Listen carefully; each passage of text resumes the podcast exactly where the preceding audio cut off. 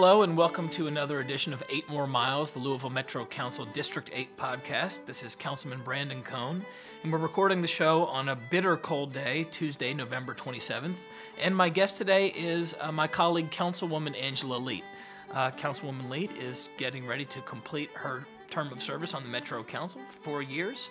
And she joins us today to look back on her Metro Council experience as a whole, to talk about some of the lessons learned, and uh, and to share some wisdom with us. So, Angela, thank you for being on the show. Thanks for having me. Yeah, I'm really excited. So I am too, and I, I have to say, because you're called Eight More Miles, my uh, my blog site is called the District Seven Interchange. So I, I- like that we ha- kind of have. I know that I've got the District Seven interchange on my uh, on my notes here, and we're going to talk about that a little bit later. Awesome. So, um, you know, I'm really interested in sort of as you're winding down your fourth year here, um, and I'm finishing my second year, which is sort of half a term. Um, looking back on your entire Metro Council experience, what you th- what you've learned about local government, about the legislative branch, about the institution that we're part of, about um, you know your district and the city, and all those kinds of things. So, I think the really only appropriate place to start is at the very beginning, even before the beginning. Um, you know, what made you decide to run for city council in the first place? Sort of who preceded you, and how did you get into all that? Tell us the year and sort of set the stage for us. Sure. Um, I believe it was, let's see, we're in 2000. So it was 2014, actually. Um, in early January, actually, of 2014, I got a phone call um, from uh, Councilman Ken Fleming, who'd been on council since the inception of merged government. He ran in a very, you know, wide field um, when he first ran back in, I guess, 2002 and um, he was looking to maybe move on to a different role and position. And he asked, "Do you have any interest in this?" And I thought, well, I've been involved in you know issues and um, political areas in the in the past years, in the previous years, and um, the timing was right. Uh, my kids were getting older, so they were more independent, and it gave me an opportunity because I guess at the time they're now 17 and 14. So at the time they were, you know, 13 and 10. So, you know, you've got two kind of young boys, but they're now at that stage in their life where they can get themselves dressed in the morning. They know, you know, how to brush their own teeth and take a shower and do those things. So it put me in a position from a time perspective to have adequate time um, to perform the job. I think I had been involved in a lot of volunteer activities in our community from, um, and people are probably sick of hearing about it, but you know, I've, I did a lot with Habitat for Humanity and Fund for the Arts and involved with Water Step. Um, and uh, Spalding University. And so I'd been involved in a lot of different issues in our community. And so when somebody says, Hey, what do you think of participating in a different role? I thought, you know, it's kind of like always a new challenge. It was, well, yeah, I think I, A, I have something to offer, and B, um, the idea that um, I'll have the time to actually commit to do the job well. And I think sometimes that becomes a challenge. Yeah. Um, even when I look at some of our colleagues, we, we all have different stories and we're all in different places in our lives. And um, even within, you know, a four year period, I've seen people who, um, you know, they had a spouse who ended up having a surgery or, uh, or they had some other incident or life event happen. And so they have to back out a little bit more or get more involved and, or they're more selective too about what issues they choose um, to really engage in. And I think that's what I really love about our, our city council is that when I look around at our colleagues in the room, is that everybody does seem to have um, different passions, different things that really um, that they want to engage in that gets them excited about what they're doing. And um, I, I think that's part of what got me involved. And I think one of the very first ways I engaged after the election process was with the VA hospital uh, being uh, relocated in District 7. Yeah, I was going to ask when when you ran for office, did you have um, a platform going in, or did you have a mindset that was sort of specific to? Here are the issues that are really front and center in District Seven, and we'll, we'll talk about what di- where District Seven is and what it is in a minute. Or did you have a, f- a bigger city issues already in mind at that time in 2014 that were really sort of your reasons for running, or sort of a mix of both? You, you mentioned the, the yeah, VA I think it was always a mix obviously. of both because you know because I'd always started in you know as I mentioned when I got involved, um, I'd lived away from Louisville for about um, ten years or so, uh, post college, and doing kind of that first that first job post college, and then following my career, I'd I'd moved up uh, up the the career ladder a, a ways, and I was living in Chicago when I came back to Louisville, and um, became a mother in Louisville the first time and was looking to re-engage. And so when i chose to re-engage i chose to engage at the basic needs level is how do we meet people's basic needs? Mm-hmm. and affordable housing was that first spot for me. I wanted to get engaged in the conversation of affordable housing um, because you know we can talk about basic needs of uh, you know food water shelter and i always throw education in that because i mm-hmm. believe that's a basic need. And um, and that's how i chose to re-engage and so while I didn't have that issue per se as much in District Seven, I mm-hmm. saw the need on a count, on a community wide basis. So I think there were things that I could offer at both at the very you know micro level, but also on a broader community, just from how I had based my engagement in our community. And the the districts are so different, and the parts of town are so different. Absolutely. And I haven't had many other council people on the show. I think we had Barbara Sexton Smith on, and we talked about obviously the difference between the central business district and some of those surrounding neighborhoods and, and every other part of town. Now is probably a good time. Why don't you just tell listeners a little bit about District Seven, sort of geographically where it is? You mentioned the, the all the home rule cities, and, and we can talk about how it's different from maybe District Eight in the Highlands area. Right.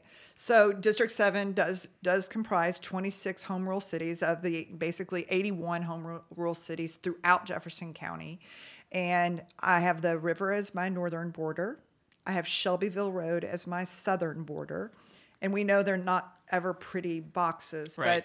but um, to give you kind of a box, it would be a little bit um, east of Zorn Avenue, would be my western edge.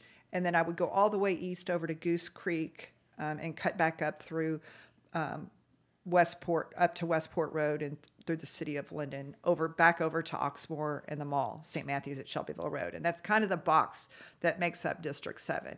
And within that district, there are 26 home rule cities. So that's 26 uh, city councils, that's 26 mayors.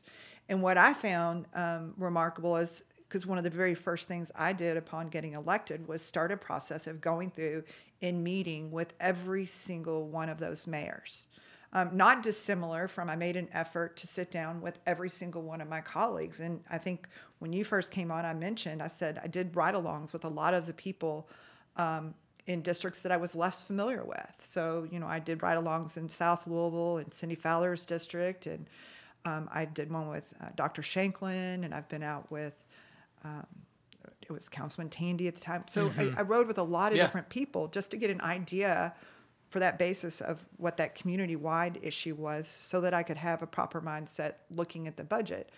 Um, but a lot of the mayors in my in my suburban cities, my home rule cities, didn't actually know each other. Even though you've got junior, uh, you know, um, junior Jefferson County League of Cities, sometimes those venues get too big for mm-hmm. people to feel like it's a meaningful way to participate.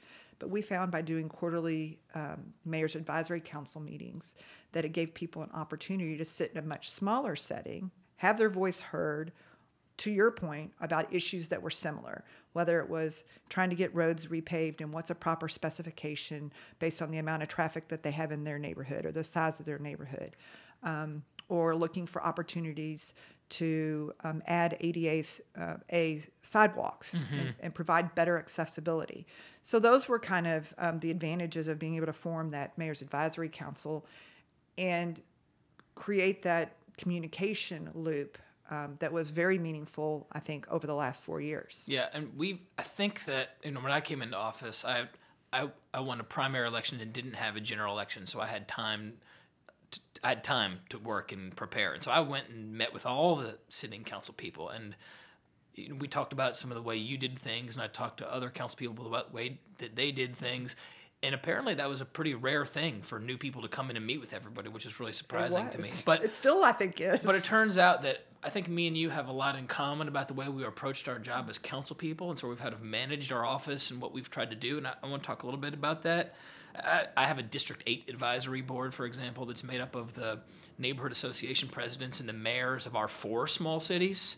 Um, 26 is a heck of a lot. And um, what some listeners might not know really what it means um, from a government standpoint in terms of these independent cities being out there. And so, first, let me just ask do you have any urban service district or unincorporated area in District 7, or is the entire footprint covered by these small cities? 97% is covered by these home rule Okay. cities, and only 3% is basically in an unincorporated, or I may have one or two urban service district roads, and that is like it in the entirety. And of so my entire district. for me, and I think maybe some other people that have a majority urban services district area with none or one or two or a small amount of small cities, we think of the small cities, or at least I do, functionally not unlike any of the other um, better organized neighborhood associations because obviously those come in all sort of shapes and sizes and some are have been around for decades and have a lot of resources and are, are well managed and some are sort of new and getting organized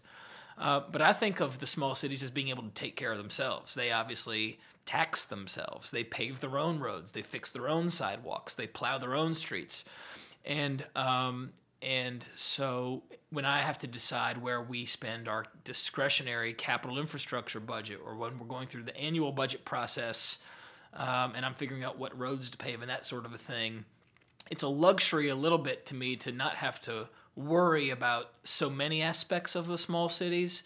But you know, what is your experience with that been since you have such a you know such a overwhelming uh, relationship with them?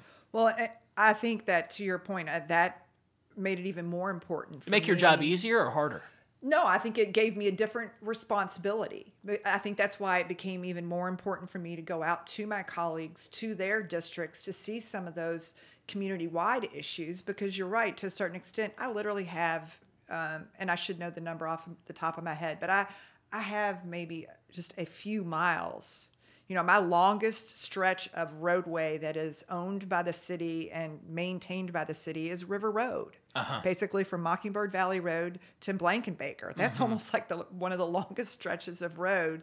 And there's a there's literally a couple other um, kind of in, interior um, like subdivision style roads. But generally speaking, I have very very little.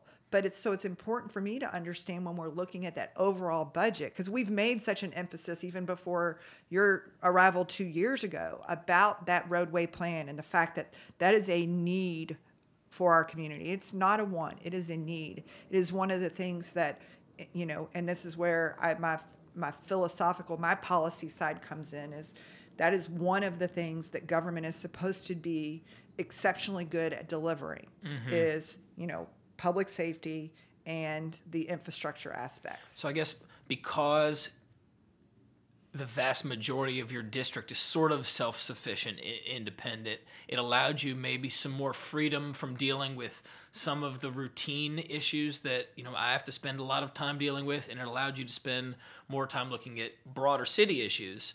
But how did it? I imagine you didn't just tell all the small cities, "All right, you guys are all by yourself. Good luck. Take care of everything. Call me if you need any problems." How did you use sort of your office as a and you started to talk about a little bit as sort of like a best practice sharing connector or vehicle to make sure that the, all 26 of them worked together closely and, and were doing things as a whole just talk a little bit about sort of that role it was was it more of a con, almost more of a convener than anything Um, no, I think for my city council role, I think you still have to be able to direct people. Um, because because people you- would call you sometimes if they had a pothole or something they Oh. don't necessarily know to call the mayor of the sixth of the small city they they still consider you their main contact Absolutely. okay. And so, and then you've got to remember of of all of my home rule cities, there's only one, and it's only a very, and I'm only because St. Matthews is the one I'm talking about, but St. Matthews actually has three different council representatives, Mm-hmm. city council representatives that cover the entirety of St. Matthews. So Councilman Hollander and Councilman Ackerson share part of St. Matthews Yeah. with me. So I have a very small portion, but of the um, of the law of the home rule cities, that is the only one that actually has control of sewers and drainage. So I still get all of those issues, and trust me, there's lots of those issues. You know, when we had the recent flooding um, of the river flooding, I spent days helping a neighborhood clean up and providing emergency supplies and connecting with uh, Red Cross to make sure that they had the resources they need, um, and working with LG&E to make sure that that the citizens in that particular neighborhood knew who they needed to call to get their power connected and what the order of procession was that they had to have an electrician come in and certify and evaluate the system before you could call LG&E to say you can turn the power back on. So, you know, you learn these things as they come up and then you have to educate every one of those citizens. And as you know, some of those things happen so infrequently it doesn't become innate. It becomes something you have to reteach someone every single time it happens. Yeah, I think And- I was gonna say I think I was gonna ask you sort of how you operate your office, and you mentioned the District Seven Interchange, which is a blog, I guess. Yes. You know, I write a I write an elect I I write an e newsletter that I put out every two weeks,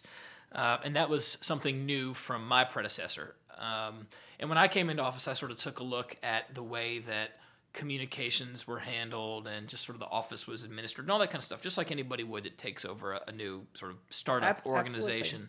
And you know, I know from us talking, we are both very interested in in data driven decision making and you know really taking a hard look at problems and being efficient and you know letting technology work and that sort of a thing. So, do you have um, a couple of examples, or do you remember from when you first came in and take a look at you know council what Councilman Fleming had set up and said, okay, we need to tear this down and build something back, and sort of what did you try to do, and how would you sort of describe the way your office runs now? So I think that was, um, you know, there was never a mayor's advisory council, so that was one of the first things was creating that communication loop. And I think also, um, I like you am not a big, you know, let's communicate everything in a hard written format where I have to print and then mail out Expensive. it's very expensive. So I I believe that, um, and don't hold me to this in case I don't have it exactly correct, but I believe he was doing at least twice a year communications on a broad district wide basis with a printed type of multi page newsletter. Yeah, same here. And I have not, I have never done that. Now I've gotten some criticism for that, but I went to like a, a once per year kind of infographic summary of what's been going on in the district.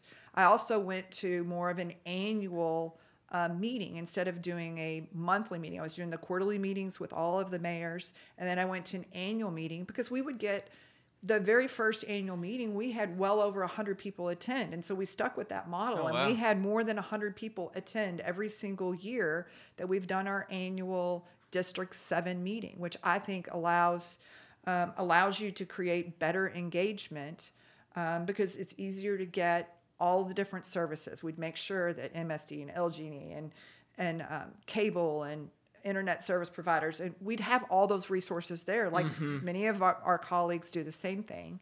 And um, i thought it provided a, a great format um, to allow that to happen. Even at the last one because of the hep a outbreak we were able to find a pharmacy willing to donate hep a shots and we made those available at So where'd you do those meetings? Just we did three of them were done at Portland Christian School. They donated the space. I didn't have to spend a taxpayer dime on it. And um, and then the last one was done at Thomas uh, Jefferson Unitarian Church, um, right in the district, and I, well, there was some zero dollars Yeah. donated space. So I mean, there was always a place for us to do the meeting that had no cost, that had ample parking, that we tried to keep it on a track where there was accessibility if somebody needed to take a bus. Although we're a predominantly commuter district, y- you know, so so plenty of parking at those locations as as well. pl- mostly. Yeah. but uh, you know, it, it, but we also know that um, you know where Thomas Jefferson Unitarian is, we're trying to get a, cro- a pedestrian crosswalk there because Yeah. we have a, a retail shopping center on the other side of the road, and we have schools on the other side, and no pedestrian crossing Let me on a very busy road. Let me ask you this: It's not. It's a little bit of a deviation from sort of my track of questioning and Okay. you know going through your how how what your experience was like, but. I think that one of the bigger trends of the next 20 or 40 years of the way our community grows and how cities like ours grow is going to be sort of the retrofitting of suburbia. And I don't mean to sort of cast off District 7 or places outside the watershed or wherever as suburbia versus the city. And I think those kinds of distinctions are not are not very helpful. But the old city versus some of the newer parts of the city, for whatever it's worth. Um, you know, everybody sort of knows that the the more recent um, suburban parts of the city are more auto oriented. There's sort of less of a traditional street grid and less sidewalks and less and less and sort of that kind of stuff. And it, you mostly have to depend on a car. Um, but I think that as younger people who might have grown up uh, in the city or more accustomed to, to assets like that move to the suburbs inevitably, or as people that live in the suburbs but decide that they want to be able to walk from their house to get a cup of coffee start to demand those things. I see sort of a lot of retrofitting of those areas you know, whether it means adding density or adding mixed use or adding new transit options, being a way that will sort of rejuvenate the suburban areas going forward. Is that something that you think there is a demand for? Have you seen any inkling of that, or do you see sort of, you know, the suburbs sort of stereotypically staying staying the same, sort of separated, auto dependent places? Well, I, I hate to only classify them by their transportation. I think there's Right. a um, a communal feeling that people are looking for more now um, than perhaps they had previously. And I don't think I, I think you can look at there are examples. For example, in suburban on the far eastern side of our county in Norton Commons, in areas where people want the suburban feel um, without the without being in an inner city And- and all the- and all the sort but of assets that I was talking about. But and it creates that, but it creates that communal feeling too of I know some of my neighbors. I think we've maybe swung a little. The, the pendulum has swung pretty far to where, uh, i- in many places, people don't know who their neighbors are anymore because there there's a tendency. You know, we've done. Um, people have become very mobile in where they live, right? Because there hasn't been this need. I think you're right. And When I look at the younger generation, they find this need to have the flexibility, and there's not as much commitment. But I, I believe that we'll come back to more where people are looking more for a commitment and looking for that longer term investment. So I think that suburban area is always going to stay. And of course, it's part of our geographic city. So I think we have to think differently about how we incorporate an inner uh, city um, urban core with the, those suburban areas and how do they work together in that you know puzzle piece you know you know that is metro louisville Yeah. and I don't know that we. I, I don't think. I, I think that was one of the things that I. It's hard to express in a soundbite to anybody because it's a very in-depth conversation. Um, but we haven't really um, fulfilled that part of merged government. I don't. I Yeah. don't believe. I think we still have to think, and I don't have this an absolute solution for that. I have some ideas. Yeah. yeah, yeah. It's just sort of an aside. Like I said, I just Yeah. um, you know, I can just see the physical spaces out. And I grew up off Limekiln Lane, so um, you know, and as when I was a teenager, I had to cut through. You know, every kid knows the way to ride their bike from point A to point B without having to ride on the busy, dangerous roads because your parents won't let you. And so I'm just imagining a future where, and we've seen, you know, there's there, whether it's um, new trail opportunities along the River Road corridor or um, you know, creative ways to use school grounds for playgrounds because there's not sort of maybe some of the traditional metro parks in some of the other areas. I think you're seeing a, a little bit of that, and I, I think it'll be a good thing uh, overall. But anyway, I sort of I'm sort of digressing. Um, we talked a little bit about how you operate your office. Um, I know another thing that you did and that you're that you um, are, are hawkish about in a good way is spending, being you know protective of taxpayer money. You put all your spending information online. So do we. Um, uh, you- any any um, thoughts about how you approached spending the limited discretionary dollars that we have as council people, and whether or not you thought you were successful with that in terms of projects you got built or programs you helped along? I do. I felt like um, because we were, you know, mindful of at where every penny was going, um, that gave us the capacity in in a four, short four year period, which is a short time frame really, uh, for a big project to be able to get a um, a, a sideway pro- a sidewalk project completed that connected. Um, you know, I have I don't know how many schools you have in your district, but I have like dozen or so. I have like 16 or 17 schools uh, between public and private, and that doesn't include preschools and, and those. That's just the kind of the K through 12. And um, so those tend to be clustered in one area, but was, you know, there was a major connector road that didn't have any sidewalks on it that connected to And this is on Ormsby Lane, Okay. but connecting between Westport Road and Lagrange. Mm-hmm. And um, the fact of the matter is, Louisville Loop is scheduled to come through, um, come down Lagrange Road, and there was no connector there, and I felt like there should be a connector um, via sidewalk from that very busy corridor of Westport Road that had been recently completed and which is already, you know, 50% beyond its designed capacity of, of travel, um, and LaGrange Road, which connects up to Lyndon and another retail center. So it connects neighborhoods and schools and retail together. And I think that those are the opportunities we have to look for. And I think that because I was being frugal with the dollars, I was able to um, even work with my colleagues as well to get them to see that vision and convince them that that was a good investment for our community. Yeah, and that's sort of what I was talking about a few minutes ago in terms of those kind of assets being needed in parts of the county where it might not have gotten it. And I, so I guess what you're saying is that, it, and I, I agree, it's a challenge to get those done because we don't have a lot of discretionary dollars and there's a lot of competition for projects and a whole lot of need.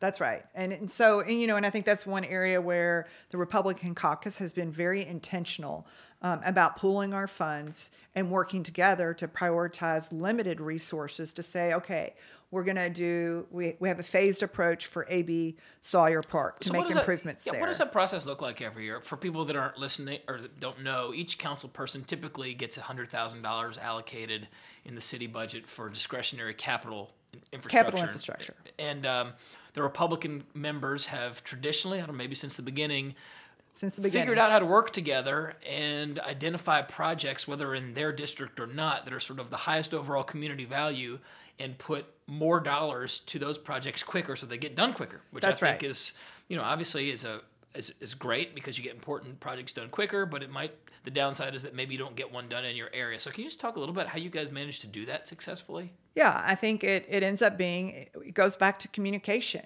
and looking at the broad picture of where, um, where, what we want to achieve. You know, we've been intentional um, in the areas um, for the Republican caucus areas on working on roadways. I mean, we've, we've beat that drum basically since merged government started, that that is one of the, you know, top priorities uh, within a, a local government. And so we've been intentional about making sure that some of those roadway improvements would occur. Um, does that mean we can get state roads that require millions of dollars per mile to fix? Not necessarily, but it gives us um, a capacity to take some of of the connector roads, some of the smaller roads that belong to the city, to manage those and and set aside those dollars to make sure those projects get done maybe a little bit faster, or we can get a widening done, or we can get a sidewalk added, uh, or we can make a park improvement that otherwise might still be on a list somewhere. You know, we even we even patiently waited, um, even though there was a library master plan. It didn't really go in order. We don't talk about that much, but it didn't go in order because if you'd done it in order based off the original master plan, the Northeast Library that we're about to finish would have already been already been completed. But we recognized those needs and we agreed, you know, because we look at intentionally look at the broader overall community aspect on where we need to do it. And I think that's how we we have to give and take and that's what it takes to to achieve that compromise. Yeah. And we've we've been able to successfully do that for more than 15 years now. Um, with the Republican caucus pooling of funds. So you guys got a, a list of projects right now somewhere that's here's We the top sure five, and you sort of have your own little mini budget conference ahead of time and figure out what you're going to go exactly. I mean, that's what we actually do in our in our caucus meetings. I guess that's why they're so boring and the reporters don't hang out there. Yeah. so well, what do you? So it sounds like you know. Um, it sounds like you think that the the Republican caucus at least has been pretty effective, and I find that the Metro Council has some you know inherent challenges in being a well-run organization because it's not just sort of a top-down system. You know, there's sort of 26 cats, and you're trying to herd them all. And of course, there's party, and some people are up for election, and some are not, and people have different motivations and different goals, and so it's really hard to sort of steer the ship, uh, which is frustrating to me. And I think that it's critical that we have a strong legislature. And this is this, this is happening at every level of government, from the federal government on down. That sort of the executive branch sort of dominates, and the judiciary is sort of there for a balance in the federal level and st- on the state level, less so on the local level. But legislatures, which is where the policy and the stuff that I care about happens, we really have trouble being effective. Do you think that's a fair assessment? Do you think the Metro Council, as, a, as an institution that we're part of, and that we have to take the, the credit or the blame for things that happen or that don't, is an effective organization? And if so, and if not, what, what else can we do? Gosh, that's a really that's a really good question. There are definitely aspects that I do feel are effective, and I, there's certainly areas where I feel like we aren't as effective as we could be. I mean, I, I think you probably feel much the same way. So what do we do to become more effective? I, you know what? I actually think that um, one of the things that we oftentimes don't get it. I mean, I've, I guess I've been critical of the mayor for a year now. So what's the point in, what's the problem in saying this? The fact of the matter is, the executive branch has all the power in this city. The legislative branch, we don't really have that much say or influence over anything, if we're being honest. Um, but what we can do is affect the people in our districts lives to a certain extent. You know, for those people that I know that I personally went out and helped create and connect them with a resource and convene that resource for them when their homes were flooded by the river, I know that they very much appreciate the fact that they had somebody in Metro Council assisting them. Same with those, you know, hundreds of other phone calls we get every single year for someone who didn't know how to handle a dog bite or someone who didn't know what to do because somebody put their mailbox on their property and, you know, on their personal property instead of properly on the their neighbor's property. And, you know, so you get you get to address those issues on a case by case basis. But I think that's the one thing where our effectiveness gets limited because we aren't actually given the resources to have as much of an impact. Right, those are executive branch problems. Aren't the executive branch who should be dealing with all that kind of stuff? But um, I, I mean, I, I think it's true, and I'm, and I'm, I'm, I'm sort of kidding, and sort of not. But I mean, we're supposed to be co-equal branches of government. The Metro Council and the mayor. You know, we have the strong mayor form of government here. That's right. Uh, but you know, we have to have a strong council too. So I think that's at least I see in the next couple of years or whatever—a serious challenge for the Metro Council. And I, I know we're running out of time already today because time flies It on the show. But you said a few minutes ago that four years is a short amount of time to get something done, and I, to me, four years sort of feels like a long time. And you've uh, you've you've you've now come sort of full cycle through a full term of the Metro Council, including sort of coming on board and learning and getting your feet wet and becoming sort of confident in how you do things and setting your own systems up and and so on and so forth. Um, you know, do you feel like four years was enough for you to accomplish what you need to accomplish? Do you feel like if you stayed on for 20 years or 12 years that you would exponentially be able to do your own that much more? Or do you think that it's better to have sort of a, sh- a short burst of intense energy and then, you know, I think that's up for each person too, Yeah. because I think part of you know while you're you're you should be entering this job as a public servant, and so when you believe um, being that servant to your constituents, where you've given the most of what you can give, then you.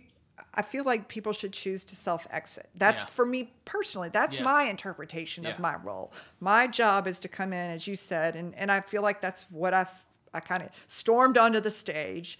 Um, p- perhaps I'm a little too intense for some people, but there are some things that I know um, that I was able to get done quickly and effectively. And there are other things. I still have one thing that is going to take us, it's taken since the first day in office, and it will take me till my last day. And I'm hoping to get this signed piece of paper what is it? it is a it is a crazy governmental problem that was self-created in regards to acquisition of property for a roadway expansion and so there ended up being this leftover piece of property that involved you know it's just a random piece of property and Yeah. and trying to get it to be in a place where it can be taken care of properly that's Mm-hmm. meaningful and getting all the parties to agree to do it Yeah. is like I- you I know, don't- I I, don't thank God to- I have lots of hair because I'd have to pull all my hair out over it. Yeah, and I don't mean to laugh or to get you um, but we all have that somewhere. upset with the sort of last minute we have, but it just it's an example of how something like that that's not part of your platform when you run for office or that's not one of the top three most important things in your life or career what you spend your time volunteering on can really swamp some other plans uh, and you don't have a lot of resources and time to sort of deal with it. And um, you know four years might be a long time if you had all four years the way that you would use it but it's not really your four years at all. It, it's not right? Because there's other forces that absolutely Um, Yeah. interfere with that, and, and and then it becomes such a you know it's the right thing to do, so you're not willing to relent and give it up. So you just continue to be a bulldog on it. Well, so two, two more questions. Uh, do you have any advice for me for the next two years? Um, I, you know what? I've actually appreciated how you've managed your office. I am intrigued by um, observing how some of the things that you've started will will work out for your district, and I, I think it's exciting that you're um, you're being intentional about moving your district in a way that you feel represents your constituents most effectively. And that's what each of us has to do. Mm-hmm. Each of us has to look to your point. We do there is homogeneity. Is that the right? Do I say that right? Homogeneity within Differences. Each, within each of our district. Uh, well, right. So Similarities. within my similarity, yeah, there's similarities within my district that when I look at the county level, right, and, and I just experienced it firsthand, is that there's differences when you move from District 7 to District 8 or District 14 or 12. There's there are differences in Oh, yeah. what affects those constituents. And so we Mm-hmm. have to have our ear to the ground to listen to those constituents and make sure we're adequately rep- representing them, but also looking at the overall purpose of the community and what we're trying to achieve as a city. And I think that would be part of what I, I would say continue with that mindset of wh- what is it that my constituency wants, but how do I effectively do that within the constraints the variables of the system with the mayor strong environment we have to operate within the context of to continue to move your district forward while also fitting well into the overall community. Okay. Uh, last question. So do you, do Oh, you I ha- thought that was the last do you wise no, statement. So do you have you do you have more to give at this point? Uh, you know, you at least have a pause in being a publicly elected official. I know the probably answers that you don't know and all that kind of a thing, but uh, you would you you would know if if you were burnt out and the fire was gone. Do you feel like this might be something you're interested again at some point? Um, definitely my fire's not burnt out. I think it's uh, one thing that you learn being on Metro Council is that there is a broad swath of issues. Like we just said, what is an issue um, for another area is not the issue in my area. And I think the, the, the freedom I have now is to pick an issue that I'm passionate about. Um, and then now I have the background experience of knowing how to work within the system to advance the goal of, of a particular issue or issues. Um, and and then even look at other personal pursuits. Yeah. Okay. Yeah. Some more to come. Yeah. Well, we certainly appreciate it. It's been really great to work with you, fun. and uh, and we are glad that you were on the show, and we got you before you. Wait, was before I the first Republican expired. on your show? Uh, first Republican, Republican Metro council, Council person. person. So yeah, wouldn't have it any other way. Perfect. I Thank- appreciate it. Thanks so much. Thank you. Thanks for listening to Eight More Miles, the Louisville Metro Council District 8 podcast. I'm Councilman Brandon Coan. Please stay in touch with our office. Visit our website at www.tinyurl.com slash cmcoan8. And once you're there, please subscribe and stay informed to receive our bi-weekly e-newsletter.